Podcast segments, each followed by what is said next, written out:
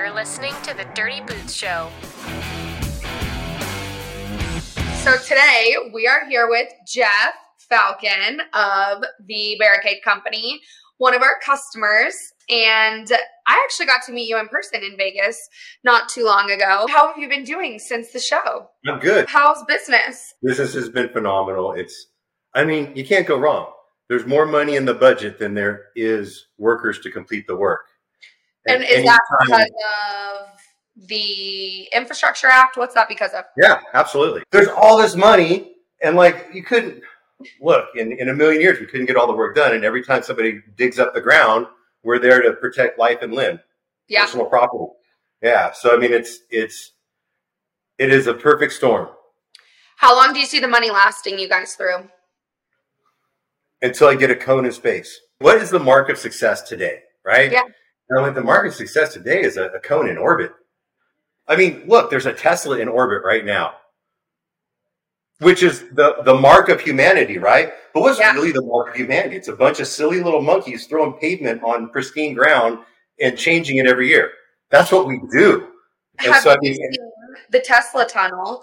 and the harbinger, center in Vegas? yeah, right. You read that. You wrote that, right? I did. I wrote that at the show. So for those listening, there is a Tesla tunnel at the convention center in Las Vegas, and it's one of the coolest things I've ever seen. Yeah, it is cool. I was at a um like a something in Colorado for like the Colorado Concrete Association, something like that. I don't think it was them, so I don't actually want to put this on them, but something in that sorts. And there were so many people saying their negative feelings and expressions toward Teslas. And the notion was they're too heavy for the roads, they're too heavy for the infrastructure. They're going to cause us to have to redo the roads and all of these potholes. And then there was someone on the other side that was like, we've had 18 wheelers driving these roads forever. How is this any different? Um, so, both sides of the argument, I can see logic. What's your thoughts? I'm talking to a guy with a 7,000 pound truck. I mean, I got big, huge tires to tear up the road. So, I mean, the road is there to be replaced. That's what keeps us in business. That's what keeps, uh, it's kind of what keeps America, it's not the smartest thing, but it kind of keeps America moving. Is Like, like, let's look at fiber infrastructure. I'm huge on fiber. I think that is, look, if, if the missiles go up, they're taking out the satellites first. There's still Yeah. going to be fiber. We'll Yeah. still have a job. we have a lot of fiber customers recently. It's a cool space. Oh, it's a great space. It is, Yeah. I, my opinion, it's the space. I think it's, um, yeah, I made a, I made a point to go after fiber customers because they're not going anywhere. And the weird thing that I've seen happen though is they'll dig a trench and they'll put in a conduit and they'll run, say, 5G, right?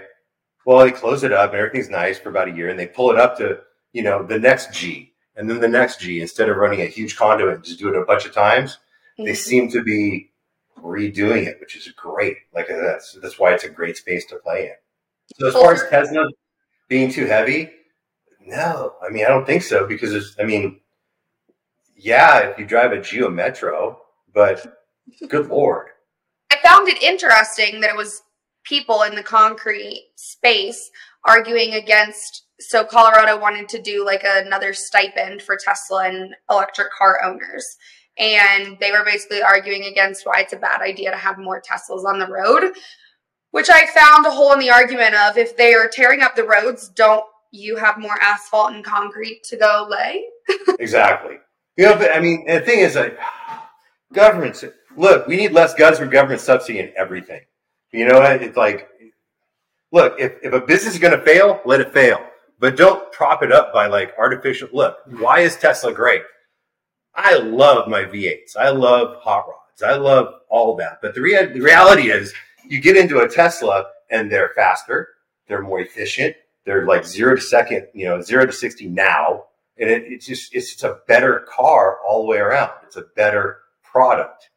Yeah. So you know, and someday you know when they come out with the, the Cybertruck, I want to be right there. All right, so let's talk. Tell me about the um the NUCA like backhoe rodeo thing that you guys are doing. So I go out and talk to contractors. I'm kind of a traffic liaison. It kind of came as a product of meeting all these different people. But the one thing they always complain about is they complain about there's nobody to work. I mean, you know, good luck getting an operator. Like, you know, they they don't have applicants. Yeah. Nobody nobody wants to operate a backhoe or an excavator. Uh, and and I thought, well, that's kind of crazy, you know. And so, but as I talked more and more about it, I was I was saying, man, there's got to be a solution. And then I was, I was surfing YouTube as I'll as I'll do, and so I went down a rabbit hole of it's, I don't know some kind of motorcycle thing that led to some kind of uh, like the the CHP rodeos. Yeah. Which, if you haven't seen them, they're sick. They're just you know they'll, they'll chain two motorcycles together and they do just amazing maneuvers. And uh, so I'm at lunch with someone. I'm like, you know what? There should be something like this for for backhoes, and they're like, it is. There, there's something like that. I'm like, well, this is what we need as a community because not only can you showcase the talent in the area, you can get eyeballs on the industry from the kids. You get 10 year olds and five year olds on a skid steer moving dirt. Um, and Realize that it's a career path that they want to go into and a career Yeah. path that you can make a lot of money in. a ton of money. So I mean, not only can you like you you know, there's there's no there's not a big barrier to entry, right? I mean, like the God, I, I've seen so many people they spend one hundred eighty thousand dollars for a sixty thousand dollar a year job. Yeah. What the crap? That doesn't make any sense, right? And like so, I mean, I look, college is great. It's it's I mean, social skills, all that, but but if it's not for you, you can become an operator, get involved with your company's 401k, make $60 plus an hour while you and, and retire as a millionaire. Mhm. Boom.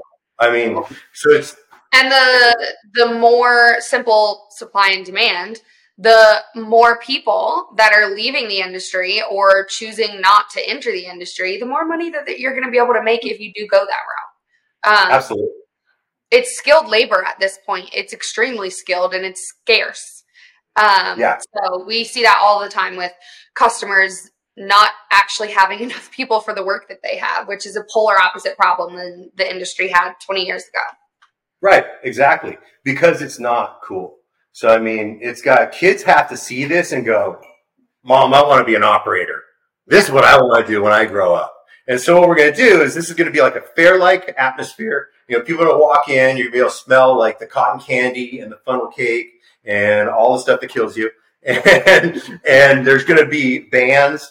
Um, it's going to be uh, like a fair, but for the kids, there's bounce houses and there's you know the esca- es- little mini excavators they can get on.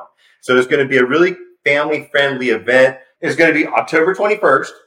So I hope tell everybody you know. I hope everybody gets out there because it's going to be it's going to be great. And the proceeds are not only going to we got hopefully we're we're looping in construction angels into this, but it's going to fund an ongoing outreach to kids to get the next generation involved. And oh, I didn't even tell you this. The big prize for the operators is a razor side by side. And the entry fee is 200 bucks. So I don't know any operator that doesn't like have a chance of winning it. So it's, it's going to be pretty cool. Yeah, we're excited to be a part of it. Thanks for inviting us. I think it's exciting. It's really cool what you're doing for the industry, trying to get younger people in. Um, because we'll be in a real problem if 20 years from now we're not getting anyone into the industry at the, at, especially at the rate that we are now. I think Yeah. COVID played a big part. I don't know your opinion, but a lot of people left. You know what the problem is? It's men. I think that if we take that little clip, you could put that as the answer for almost every problem in the world. No, stop. but this one, it really is. but I think this. I think actually, I oh, it was NUCA National. They they hired an, an economist to come and talk.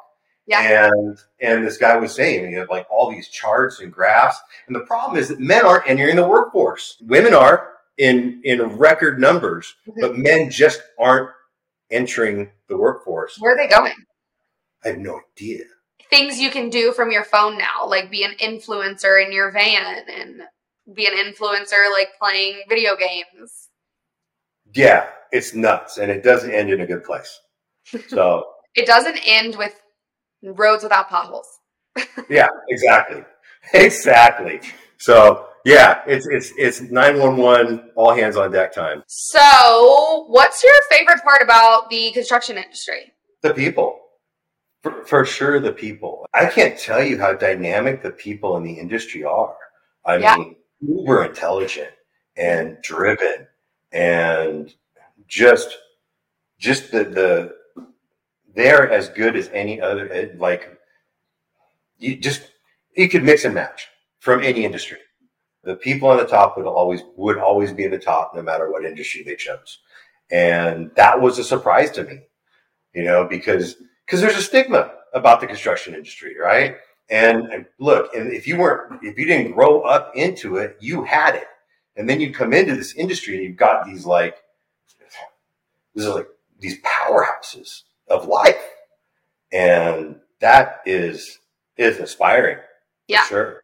It's It why. I wanted to do the podcast is getting to talk to customers, getting to talk to prospects, getting to talk to whoever it is in the industry and just hearing so many different perspectives how they got into the industry, their role in the industry. It's really really cool. Um and it's why i like want to stay in the industry is the people. Like hmm work is work, right? You're going to go to your job, clock in for your paycheck. But if you enjoy the people that you're doing it with, you can have fun.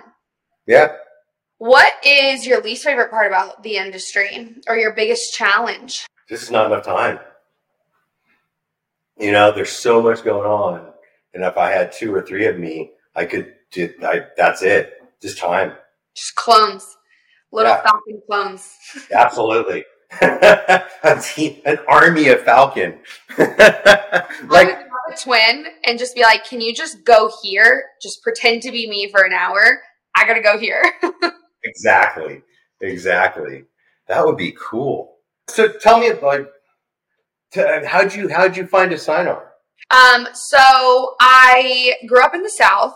Um, and my family does um, like oil and gas servicing. So there's a multi generational company um, that's in the space servicing pumps. Um, and so it's always been kind of like dirty boots. I've been around. I've got cousins working for some of the big conglomerates like Hensel Phelps. Um, so I've been around it.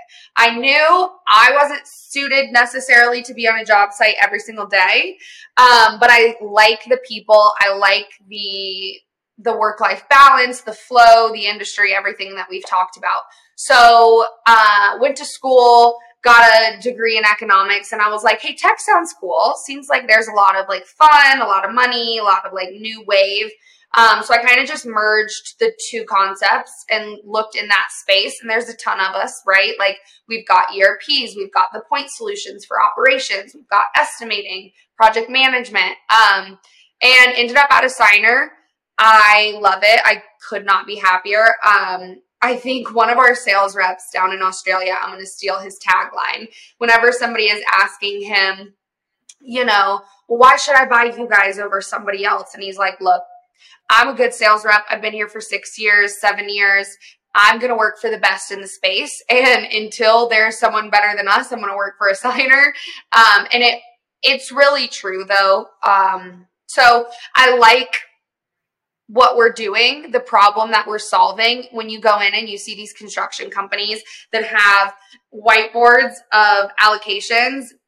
How, how are you running a multi million dollar business on a whiteboard in 2023? Right.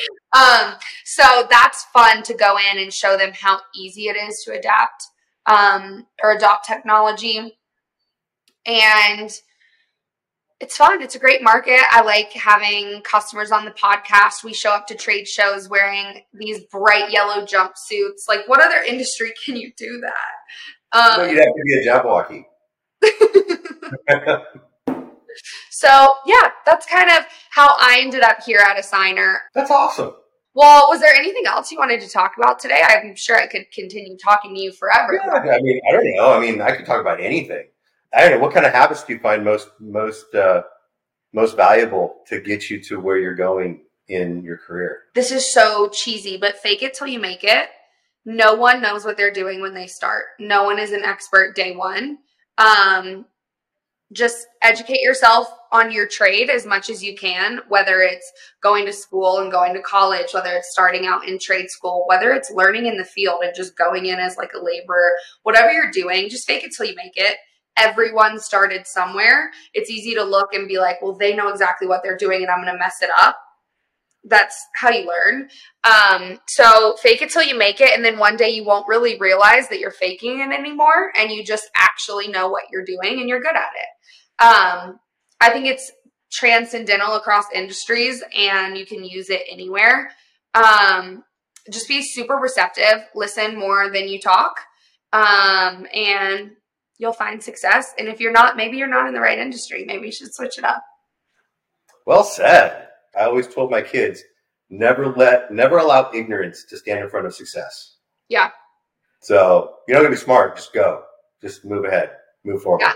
So that's kind of cool. This Yeah. is so fun talking to you. I'm so excited for the rodeo and it'll be great. You know what we should do is we should do another show.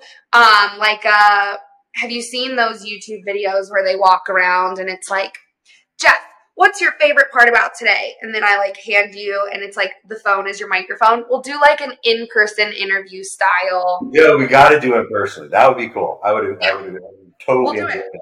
Well, it's been awesome. It's been great. Thanks for talking to me. This was fun. Um, thanks for being a great customer. We appreciate you and your time today. Assignar has been great for us, and it's allowing us to be the best company we can be. We love working with you guys. Thanks for coming on the podcast, and I will see you very soon. Fantastic. Let's do it again. Bye. Thanks for listening to this week's episode of The Dirty Boots Show. To keep up with the latest podcast updates and highlights, follow Assignar on social media.